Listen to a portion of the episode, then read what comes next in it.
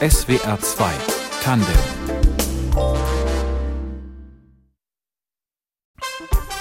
SWR 2 Tandem Heute mit Bernd Lechler. Hallo. Haben Sie eine Idee, was man sich unter Gestörflößerei vorzustellen hat? Ich hatte bis gestern keine, nur dass das Wort sehr schön klingt, aber in dieser Sendung werden wir gleich erfahren, was das ist und noch viel mehr über Flöße, also zusammengebundene Baumstämme und das Jahrhunderte oder gar Jahrtausende alte Handwerk der Flößerei. Unser Studiogast ist dann nämlich eine Koryphäe, Gustav Heinzelmann, Berufsschullehrer AD und Hobbyhistoriker mit Schwerpunkt Flößerei, insbesondere Flößerei im Schwarzwald. Er hat ein Buch darüber geschrieben, das kostenlos im Internet erhältlich ist. Willkommen bei Tandem, Herr Heinzelmann. Grüß Gott. Was ist denn jetzt ein Gestör? Also Flöße und Flößerei, das hat man schon mal gehört, aber Gestör? Ein Gestör ist eine Tafel, ist also ein zusammengebundenes Teil, meist mit fünf, sechs Baumstämmen unterschiedlicher Länge. Also bis zu 33 Meter lang waren dann die speziellen Holländer, Tannen und Fichten zusammengebunden. Und je nachdem konnte man dann eben mehrere Gestöre hintereinander binden, bis zu 600 Meter lang auf dem Schwarzwald, in Ausnahmefällen bis zu 750 Meter lang. Irgendwann 1867 wurden die 600 Meter verboten, weil sie zu lang waren. Und die Kinzig war damals ja noch meandernd mit vielen Inseln und Sandbänken. Also es war eine abenteuerliche Reise für die Flößer, um 600 oder 750 Meter lange Flöße mit so und so viel Gestören auf den Weg runterzubringen nach Kehl und dann von dort aus noch weiter. Wow, das war jetzt schon eine Menge Information und eine ganze Reise die Kinzig entlang. Wie und wohin und warum schon die alten Römer Holz übers Wasser transportiert haben, wie es auf der Kinzig oder auf der Donau oder dem Neckar zuging und was für ein Verhältnis zu Wald und zum Wasser auch in diesem Handwerk steckt, darüber reden wir heute in SWR 2 Tandem mit Gustav Heinzelmann.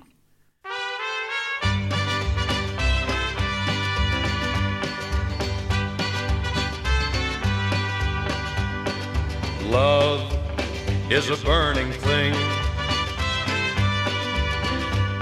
and it makes a fiery ring. Bound by wild desire, I fell into a ring of fire. I fell into a burning ring of fire.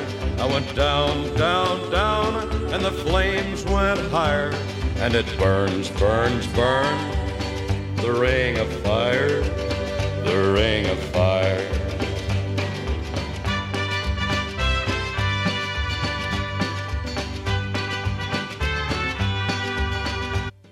Ring of Fire, Johnny Cash in SWR 2 Tandem. Unser Gast ist Gustav Heinzelmann, der die Geschichte der Flößerei erforscht und Johnny Cash-Fan ist. Habe ich das richtig mitbekommen? Völlig richtig, ja. Was mögen Sie an dem? Für mich ist er der Größte, um es ganz ehrlich zu sagen. Seine ganze Lebensgeschichte ist hochspannend, seine Hochs und Tiefs und dann eben auch seine Frau, die er ja irgendwann mal kennengelernt, lieben gelernt und geheiratet hat. Und der Song ist das schönste Liebeslied, das ich mir vorstellen kann. Aber jetzt reden wir über die Flößerei. Lassen Sie uns vielleicht erstmal eine Vorstellung vermitteln, wovon wir überhaupt reden. Sie haben es gerade schon äh, beschrieben, äh, wie, wie groß diese Flöße und Gestöre waren.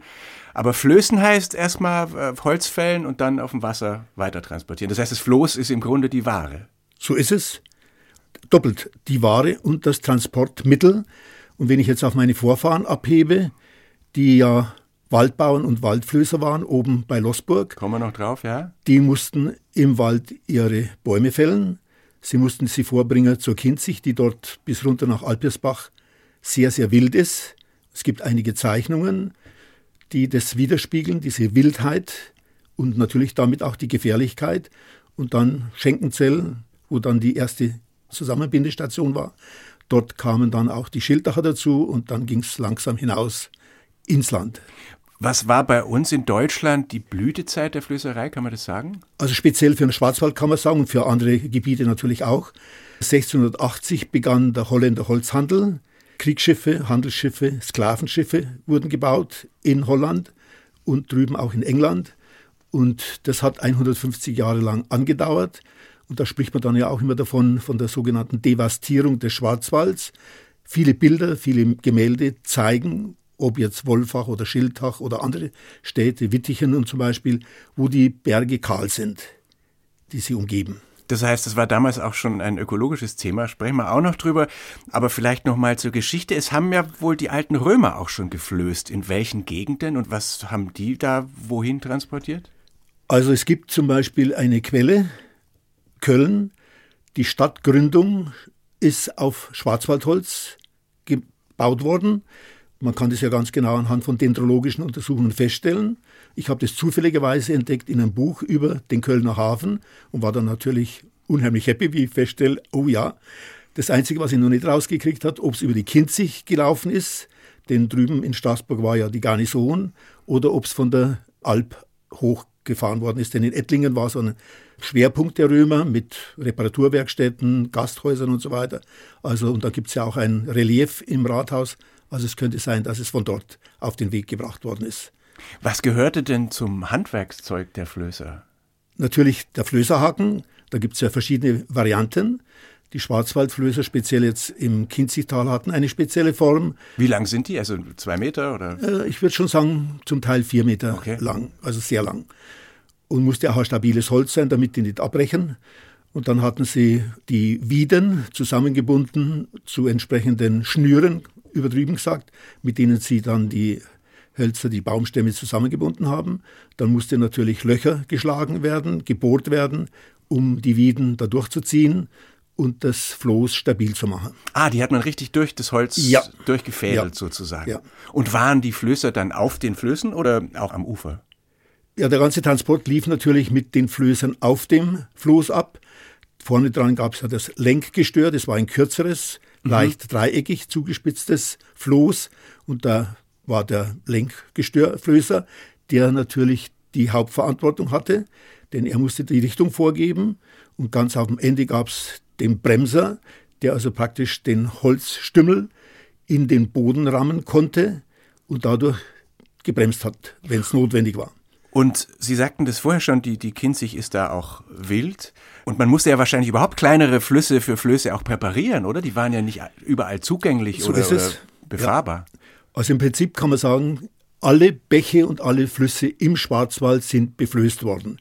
Also wenn Sie ganz hoch gehen, Kniebesgebiet, da haben Sie die kleinen Bäche, wo in der Holländerzeit natürlich alle Bäche bereitet worden sind. Oder Heinrich Hans Jakob beschreibt zum Beispiel von St. Roman aus eine Fahrt runter zur Kinzig. Das kann man sich heute gar nicht mehr vorstellen, dass auf dem schmalen Bach geflößt worden ist. Und der damalige Wirt war immer leidenschaftlich interessiert daran, dass er mitflößen darf, weil es offensichtlich sehr wild bis vor zur Kinzig gelaufen ist. Und die sind dann nicht festgefahren immer wieder? Doch. Also beispielsweise gibt es eine ganze Reihe von Geschichten, ich greife jetzt auf Steinach rüber. Wenn dort das Wasser nicht mehr ausgereicht hat, war halt dann ein 600 Meter langes Floß. Im Durchschnitt waren sie 200 Meter lang, aber auch 200 Meter lang hatten ja nicht immer das Wasser unterm Holz dass es reibungslos laufen konnte. Also wie gesagt, dann musste das Floß eben ruhen und manchmal wurden Pferde vorgespannt, um dann das Floß weiterzubringen. Wie lange hat dann so eine Floßreise gedauert? Das war sehr unterschiedlich. Man sagt, also das, was ich aus der Literatur entnehme, in kürzester Zeit konnten zwei bis drei Tage reichen, aber das war nicht der Regelfall. Eine Woche war durchaus normal, um von Schenkenzell bis vor nach Willstedt oder nach Kiel zu kommen. Und also wenn man an die Gewalt vom Wasser und an das Gewicht dieser massiven Baumstämme denkt, da wirken ja wahnsinnige Kräfte. Also das war schon gefährlich, oder? Es war sehr gefährlich. Es gab viele Unfälle. Die werden auch entsprechend lebhaft beschrieben, auch Todesfälle. Ein Fall ist beschrieben, da ist ein junger Flößer vom Floß gefallen, ist unter das Floß geraten und dann hat man gedacht, das hat er mit Sicherheit nicht überlebt. Irgendwann tauchte er wieder auf und dann musste man ihn das Wasser war ja immer eiskalt. Dann musste man ihn erst einige Tage lang ins Bett stecken, vermutlich natürlich mit viel Kirschwasser dazu, damit er wieder warm geworden ist. Sie, Sie schreiben auch, die Flößer seien raue Gesellen gewesen. Woher weiß man das und welche Art der Rauheit müssen wir uns vorstellen? Ich würde so sagen, die Natur und das, was mit diesem Gewerk zusammenhängt, war naturgemäß hart. ob im Wald, man musste sich zubrüllen, man musste sich zuschreien, man musste kurze Befehle geben, vor allem wenn man jetzt dann davon ausgeht, es wurde ja im Schwarzwald die einzelnen Baumstämme erst heruntergebracht bis an den Bach. Man hat dann ja entsprechende Rinnen gebaut in den Boden hinein, man hat entsprechende Straßen gebaut, kann man so nennen, und das konnte nur laut zugehen und man konnte da nicht äh, mit Bittchen und Dankchen und so weiter arbeiten. Das wäre unvorstellbar. Aber ich würde eins sagen, durch die Arbeit sind die Menschen natürlich auch geprägt worden. Kameradschaft war unverzichtbar. Man musste sich aufeinander blind verlassen können und ohne dem wäre das ganze Projekt jeweils gescheitert. Und deswegen war es ja auch so, wer einmal Floßknecht war, musste jedes Jahr zum Rügetag, er war die erste Woche im Januar, mit erscheinen. Wer nicht erschienen ist, war raus aus dem Gewerk. Und dort wurden dann natürlich auch immer die Verhandlungen geführt und wurde Bilanz gezogen gewissermaßen. Und Sie haben vorhin äh, die Holländer angesprochen, Herr Heinzelmann, oder die Holländerzeit. Was war das für ein spezieller Handel? Also es ist ja praktisch die Zeit, wo die East Indian Company ins Leben gerufen worden ist und man brauchte entsprechende Schiffe, um im Fernost den Handel zu betreiben oder man könnte auch anders sagen, die Kolonisation zu betreiben und Holländer waren gute Schiffsbauer, sind es bis heute und es gibt eine Zeichnung, da sieht man, dass unheimlich viele Arten von Schiffen, Booten und so weiter in Holland produziert worden sind, exportiert worden sind. Und dazu brauchte man natürlich das entsprechende Rohmaterial. Und der Schwarzwald hat es, auch der Frankenwald kommt dazu und andere Wälder kommen dazu. Aber der Schwarzwald war natürlich ein riesen, riesen, riesen Gebiet, wo unerschöpflich, unermesslich viel Holz verfügbar war. Das heißt, aus diesen Stämmen, die da zu Tausenden transportiert wurden, wurden vor allem Schiffe gebaut in Holland. So kann man sagen, ja. Und Sie sprachen auch vom grünen Gold, als wir uns gerade während der Musik unterhalten haben. Das heißt, das war ein richtig relevanter Wirtschaftszweig. Das war es. Es gab ja auch entsprechende Auseinandersetzungen immer wieder. Konkret jetzt auf die Gegend meiner Vorfahren, Lossburg bis runter nach Schenkenzell. Denen war 1542 bereits verbrieft worden vom damaligen Herzog von Württemberg, dass diese Flößer auch hinaus ins Land fahren dürfen und damit auch den Holzhandel betreiben dürfen. Das war natürlich den Schilderhahn, den Wolfachern nicht so angenehm. Die wollten diesen Holzhandel selber betreiben und das war jahrhundertelang ein Streitpunkt zwischen diesen Waldbauern oben in den Bergen und unten am Fluss den anderen bereits organisierten, genossenschaftlich geführten Flößern. Gab es dann zwischen den Flößern auch Krach? Ich würde sagen, ordentlich. Es gibt ein krasses Beispiel von einem Schramberger Flößer, dessen Floß wurde in Wolfach arretiert, 15 Jahre lang. Man hat ihn nicht weiterfahren lassen. Nach 15 Jahren bekam er durch die Tübinger Universität Recht. Man musste ihm 3600 Gulden bezahlen. Das Floß musste freigegeben werden. Sein Bruder, der kam aus Paris, wollte ihm dabei helfen. Aber mittlerweile war der Flößer, der Schramberger, gestorben. Wie kommt es denn, dass Sie sich vor allem für den Schwarzwald interessieren? Man hört ja, Sie sind Bayer. Meine Vorfahren waren, wie gesagt, die Waldbauern und Waldflößer. Insgesamt gab es zwölf Kinder. Sechs davon sind bereits bei der Geburt oder kurz danach gestorben. Wie das damals wohl Wie es üblich war, war wie es mhm. ganz normal war. Sechs haben überlebt, vier Buben und zwei Mädchen. Und auf dem Bild, das aus dieser Zeit stammt, sieht man die Buben, drei davon, in der Flößerkleidung. Mein Urgroßvater sitzt da als Einzelner und dann ist eine sehr schlanke Urgroßmutter daneben. Und der Älteste, der Johannes, hat sich was anderes suchen müssen, wenn er nicht als Knecht auf dem Hof arbeiten wollte, ist nach Bayern ausgewandert und war dort Waldmeister, mit 40 Jahren dann im Wald verunglückt und gestorben. Diese Flößerkleidung, die Sie ansprechen, wie sah die aus? Lange Hose. In Kehl hatten sie Knickerbocker, also dreiviertel lange Hosen, anfangs aus Leder, später dann aus Samt, aber die normalen Flößerhosen waren relativ lang, entsprechende lange Strümpfe, zum Teil mit Schienbeinschützer, dann die Stiefel, die hochgingen bis ja, zum Schritt und der breitkrempige Hut als Schutz vor Regen, als Schutz natürlich gegen den Sonnenuntergang, wenn man hinausgefahren ist in den Westen, also nach Richtung Kehl. Und dann natürlich Leinenhemd und eine entsprechende wetterfeste Jacke. Und es wurde auf praktisch allen Flüssen damals geflößt. Welcher ist besonders interessant oder wen würden Sie rausgreifen? Also ich greife jetzt die Kinzig raus, weil es dort zehn Grundherrschaften gab und jede Grundherrschaft wollte natürlich verdienen dran, das heißt Zoll kassieren und dann musste auch die Benutzung des Wassers, also das Wasserregal, bezahlt werden. Auf der anderen Seite die Murg, die Murgtalschiffer, die es bis heute gibt, sind auf andere Weise sehr interessant, denn dort war es so, da haben um 1500 herum 25 Familien Grundstücke im Wald erworben, unterschiedlicher Größe. Und die hatten dann eine ganz besondere Art der Organisation, nämlich eine Genossenschaft des alten römischen Rechts. Das heißt, nicht die Größe des Grundstücks war entscheidend für die weitere Abarbeitung, sondern die gefällten Bäume, die dann auf den Fluss gebracht worden sind. Und einer, der ein großes Grundstück hatte und viele Bäume fällen durfte und konnte, hat natürlich dann auch das größere Geschäft einmal gemacht. Diese Murgschifferfahrt gibt es heute noch, aber die haben die Schiffer nur noch im Namen wahrscheinlich. Es gibt die Murgschifferschaft als richtiges Murgschifferschaft, genau. Als richtige Organisation bis heute. Es gibt sie dann auch als Flößergilde in Hörden, die noch aktiv sind und dann immer jedes Jahr ihre Veranstaltungen machen. Natürlich ist das Ganze auch sehr interessant für Touristen, gar keine Frage.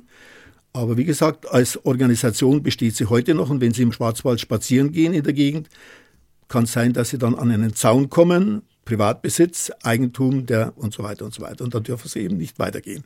Und im Kinzigtal gibt es auch den Flößer Pfad. Das ist ein Ausflugsziel. Was kann man da sehen noch? Also man kann von Lossburg aus runter bis Wolfach oder umgekehrt auf dem Flößerpfad gehen. Ein Wolfacher Flößer, der Edgar Bauer, hat ihn vor kurzem wieder überarbeitet und wieder schön hergerichtet. Ein herrlicher Weg, vor allem weil er auch mit vielen Erklärungen verbunden ist und man kann das Ganze dann auch auf dem äh, Smartphone sich anhören. Also ein ganz herrliches, pädagogisch wertvolles Objekt. Sie haben jetzt schon ein paar Namen genannt. Gab es denn auch so berühmte oder ganz besonders erfolgreiche Flößer oder Flößereien? Also ein Jakob Kast aus Gernsbach war sehr wohlhabend. Der wurde dann auch bezeichnet als der Fucker im Schwarzwald, der, wenn man seine Liste anschaut, seiner Schuldnerliste, dann tauchen da alle möglichen Namen auf, bis hin zu den Adligen. Auch Flößerkollegen hatten sich bei ihm verschuldet. Und in Gernsbach gibt es ja ein großes Renaissancegebäude, das er errichten konnte mit dem vielen Geld, das er verdient hat. Und er konnte es der Stadt Gernsbach als Rathaus schenken. War denn Flößer sein überhaupt was Angesehenes? Mit Sicherheit. Erstmal, die Leute kamen hinaus ins Land, brachten von dort auch nicht nur Güter mit, Importe, sondern sie brachten auch Kultur mit. Und es war auch ein Ausbildungsberuf, ganz, ganz wichtig. Das gab es sonst nur bei den Zünften. Also ein Flößer musste lesen, schreiben und rechnen können, denn ohne dem war er verratzt. Das heißt, die waren auch richtig ähm, organisiert und die Flößerei war geregelt. Sehr früh eigentlich schon, genossenschaftlich organisiert, zum Teil sehr früh auch schriftlich. Es gibt sehr viele schriftliche Unterlagen, speziell im Archiv in Straßburg, im Stadtarchiv. Da wäre es interessant, tiefer zu graben. Da müsste man sehr viel Zeit und auch die Schrift lesen können natürlich. Also es wurde schon sehr früh organisatorisch die Genossenschaft eingeführt. Zünfte wollte die Grundherrschaft nicht, die waren dann zu mächtig. Und dieses einer für alle, alle für einen Prinzip war durchgängig für die Flößer unverzichtbar. Also die waren ein verschworener Haufen, könnte man sagen. Kann man sagen, ja. Auf Ihrer Website, dieflößer.de, gehört zu den verschiedenen Aspekten, die Sie da auffächern, auch Religiöses. Was hatte das Flößerhandwerk mit der Religion zu tun? Also man muss sich wiederum vorstellen, also ich selber bin auch relativ streng katholisch erzogen worden. Die Leute damals waren ja auch sehr streng, extrem streng, religiös, katholisch, wie oben im Württembergisch evangelisch. Und bevor ein Floß auf den Weg gebracht worden ist, ist man in die Kirche gegangen, hat eine Kerze angezündet, um damit für gute Fahrt zu beten. Und es gehörte häufig auch dazu ein Abschiedsgottesdienst und das Gebet gehörte ebenfalls ganz selbstverständlich dazu. Und dann muss man sich auch noch vor Augen führen, die Leute waren damals ja nicht nur gläubig, sondern auch abergläubig. Wenn dann so die Nebelschwaden über die Kinzig oder über andere Flüsse, den Rhein und so weiter hingen, ja, da war alles Mögliche in der Fantasie möglich. Und es gibt ja viele Bücher über die Sagen, Kinzig-Sagen, Rennchtal-Sagen, im Südbadischen genauso. Und ich habe dann einige davon auch mit in mein Buch hineingenommen, um zu zeigen, wie damals die Gläubigkeit und auch Abergläubigkeit sich ausgewirkt hat. Das heißt, den Flößern war schon auch unheimlich manchmal. Ja, natürlich. Mir auch noch, wenn ich allein im Wald unterwegs wäre, bei Nebel und so weiter, dann, und ich gehe gerne in den Wald, das ist mein, meine Heimat, dann ist ganz logisch, dass ich auch gewisse Urängste habe, von der Kindheit her übertragen bis heute. Wir haben es schon gehört, Wald und Wasser und das Flößerhandwerk haben auch mit ihrer Familiengeschichte zu tun. Wer war denn dann der letzte Flößer in Ihrer Familie?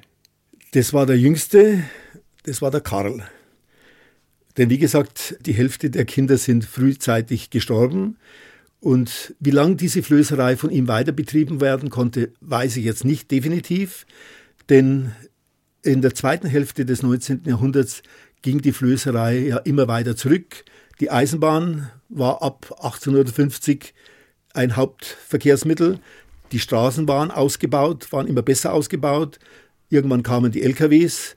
Das heißt also, die Flößerei war nicht mehr lohnend. Hinzu kam die Qualität des Holzes, kam auch aus anderen Gebieten, Bayern, Österreich und so weiter, brachte Holz in unsere Gegend. Und von daher war irgendwann mal dann die Flößerei nicht mehr lohnend. Und hat das dann auch, Sie haben das vorher ganz kurz angesprochen, äh, Spuren hinterlassen, äh, negativer Art meine ich, also Kahlschlag oder sonstige Übernutzung des Waldes, war das ein Thema damals? Es muss mit Sicherheit ein Thema gewesen sein. Also ich beziehe mich jetzt auf Dr. Mark Scheiferle, der in seinem letzten Amt Forstpräsident in Stuttgart war und exzellente Bücher geschrieben hat und auch alle Möglichkeiten der Nachforschungen und der Quellen nutzen konnte. Es, man muss sich immer vor Augen halten, Scheiferle schreibt ja auch in seinem Werk, circa 80 Prozent der Flößerei war Scheitholzflößerei. Scheitholz? Das waren circa eine Meter lange Holzstücke, zum Teil gespalten, die dann auf den Flüssen transportiert worden sind. Man brauchte ja das ganze Jahr über Brennholz, Feuerholz. Man brauchte immer wieder Bauholz. Das heißt, man brauchte vor allem das ganze Jahr über, um kochen, waschen zu können, Brennholz. Und als Beispiel nur, der Bischof von Straßburg hat einmal an den Fürst von Fürstenberg einen Antrag gestellt, man möge doch aus Schramberg so und so viel Holz auf den Weg bringen, und zwar zollfrei.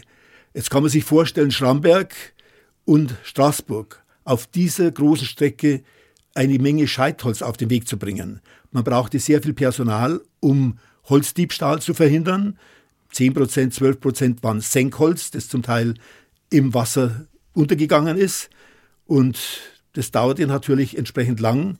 Man musste dann auch Tag und Nacht präsent sein. Es gab Beleuchtungen, Kienspäne und so weiter. Also das war ein enorm großer Aufwand, um dieses Holz allein schon auf den Weg zu bringen. Und dann gab es die Konkurrenz zu den normalen Flößern, also Scheitholzflößerei und die normale Flößerei mussten aneinander vorbeikommen. Dann darf man nicht vergessen, es gab viele Mühlen, die immer auch das Wasser brauchten und die natürlich auch in Gefahr waren, wenn dann Holz angespült worden ist, dass Teile der Mühle beschädigt worden sind. Deswegen brauchten die Flößer auch sehr früh schon eine Kasse, aus der heraus sie ihre Schaden bezahlen konnten, die Schadensersatzansprüche, die auf der Weg passiert sind. Da sind Brücken zerstört worden, da sind Flussreine abgegrast worden und so weiter. Und das musste natürlich alles von der Flößerei mit wieder getragen werden. Wie hat das überhaupt der einzelne Flößer finanziert? Musste der dieses ganze Holz erstmal kaufen, um es dann in Holland wieder zu verkaufen? Also eine große Rolle spielten die Gastwirte. Die Gastwirte hatten relativ gutes Geld verdient, konnten also auch Geld investieren. Und wenn jetzt zum Beispiel Holländer, Holzhändler kamen, die haben, so ist meine Quelle, auch Vorauszahlungen geleistet auf das Risiko hin, dass ein Holz auch nicht ankam. Haben Sie diese Geschichten eigentlich alle erforscht oder haben Sie zum Teil auch als Kind, Sie sind Jahrgang 44, schon was erzählt gekriegt von Ihren Vorfahren? Also erzählt bekommen habe ich im Prinzip fast gar nichts. Man wusste zwar, im Schwarzwald sind unsere Vorfahren gewesen und es gab dann ein Tante Rickele in Lossburg, die haben wir dann auch ein paar Mal besucht, meine spätere Frau und ich. Und dann gab es immer mal im Gespräch einen Lörracher Vetter, da bin ich jetzt auf der Suche, den zu finden. Das müsste nämlich einer von den Flößern sein, die ich auf meinem Bild drauf habe. Und da habe ich mittlerweile Kontakt aufgenommen. Also im Frühjahr werde ich mal runterfahren und dann ein bisschen nachforschen, was noch konkreter zu finden ist. Und Sie sagen auch von sich, dass Sie einen Bezug zum Wald und zum Holz und zum Wasser geerbt haben quasi. Das sehe ich so. Wir sind als Kinder sehr früh mit meiner Mutter zum Beispiel in den Wald gefahren. Da sind Tannenzapfen gesammelt worden. Die musste man dann über Kilometer auf dem Fahrrad heimtransportieren. Im Sommer war Himbeeren dran zum Ernten. Und ein Onkel von mir, der Onkel Johannes, hat im Wald als Waldarbeiter gearbeitet. Da sind wir oft hin, haben dann die Schälrinde äh, mitgenommen, im Sack transportiert bis nach Hause. Und ich habe 40 Jahre lang meinen Wald gemacht für einen Kachelofen. Und der Wald ist, ich sage es jetzt einfach mal so, mein Gebiet, ähnlich wie auf der anderen Seite das Wasser. Und ich gehe davon aus, dass es sehr viel auch mit der Genetik zu tun hat. Was heißt es, ich habe meinen Wald gemacht? Es gibt ja den Schlagraum bei uns, den Begriff Schlagraum. Das heißt, man kriegt ein Stück vom Wald zugewiesen und darf dann darin entweder Bäume fällen oder bereits gefällte Bäume klein machen und dann auf irgendeinem Weg nach Hause bringen. Das heißt, das Sie haben auch selber schon genug Bäume gefällt? Würde ich schon sagen, ja. Aber Sie haben sie nicht geflößt? Wäre nicht möglich gewesen. In Diersburg wäre die Möglichkeit nicht gewesen.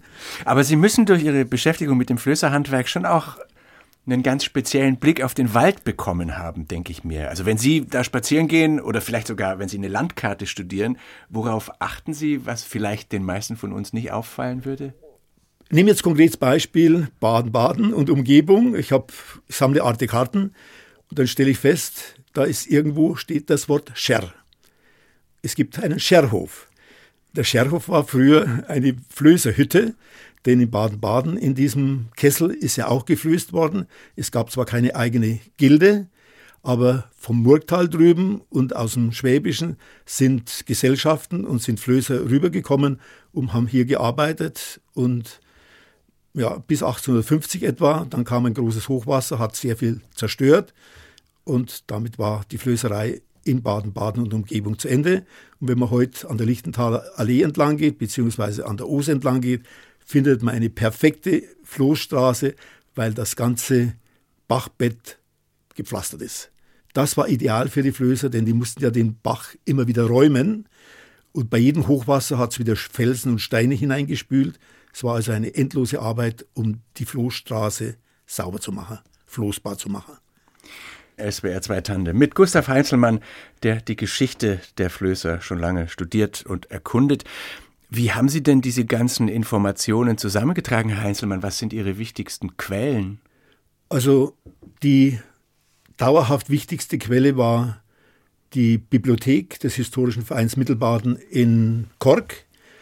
Da bin ich den Leuten langsam immer wahrscheinlich lästig gefallen, wenn ich wieder einen Freudenstrei loslassen habe, weil ich was Interessantes gefunden habe.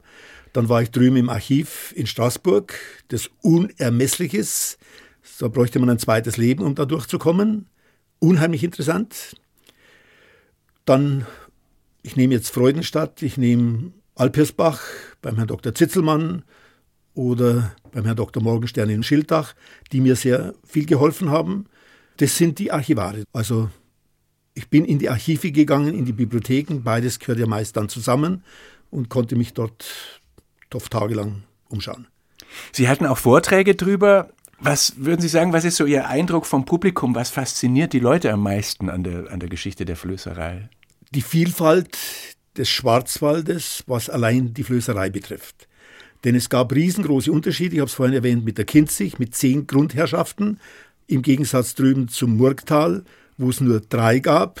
Und wenn man dann auf dem Neckar unterwegs ist, dann gibt es auch wieder interessante Gebiete, gibt es sehr viele unterschiedliche Rechtsformen. Zum Beispiel sind Textilhandelsfirmen in das Gewerk der Flößerei eingestiegen, haben dort auch wiederum Gesellschaften gebildet. Und wenn man den Südschwarzwald nimmt, den Hochrhein, der Hochrhein war ein tiefes Gewässer, dann gab es den Wasserfall Schaffhausen, den wollte man zum Beispiel, äh, ein belgischer Unternehmer wollte da den sprengen, damit man durchgängige Flussstraße hat. Und wie gesagt, dort unten war der Rhein ja sehr viel tiefer und damit auch anders transportbar. Es gab dort unten auch eine andere Organisation. Auf der Schweizer Seite waren Flößer, Schiffer und Fischer in einer Zunft zusammen, wie schon bei den Römern. Auf der deutschen Seite gab es dann die Schiffer und Fischer.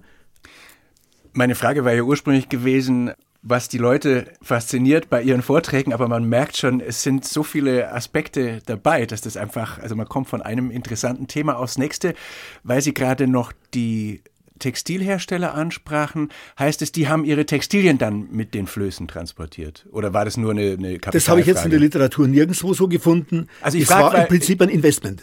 Und ich frage, weil wir das noch gar nicht hatten, also es wurde auch auf diesen Flößen viel Ware transportiert, ja. ne?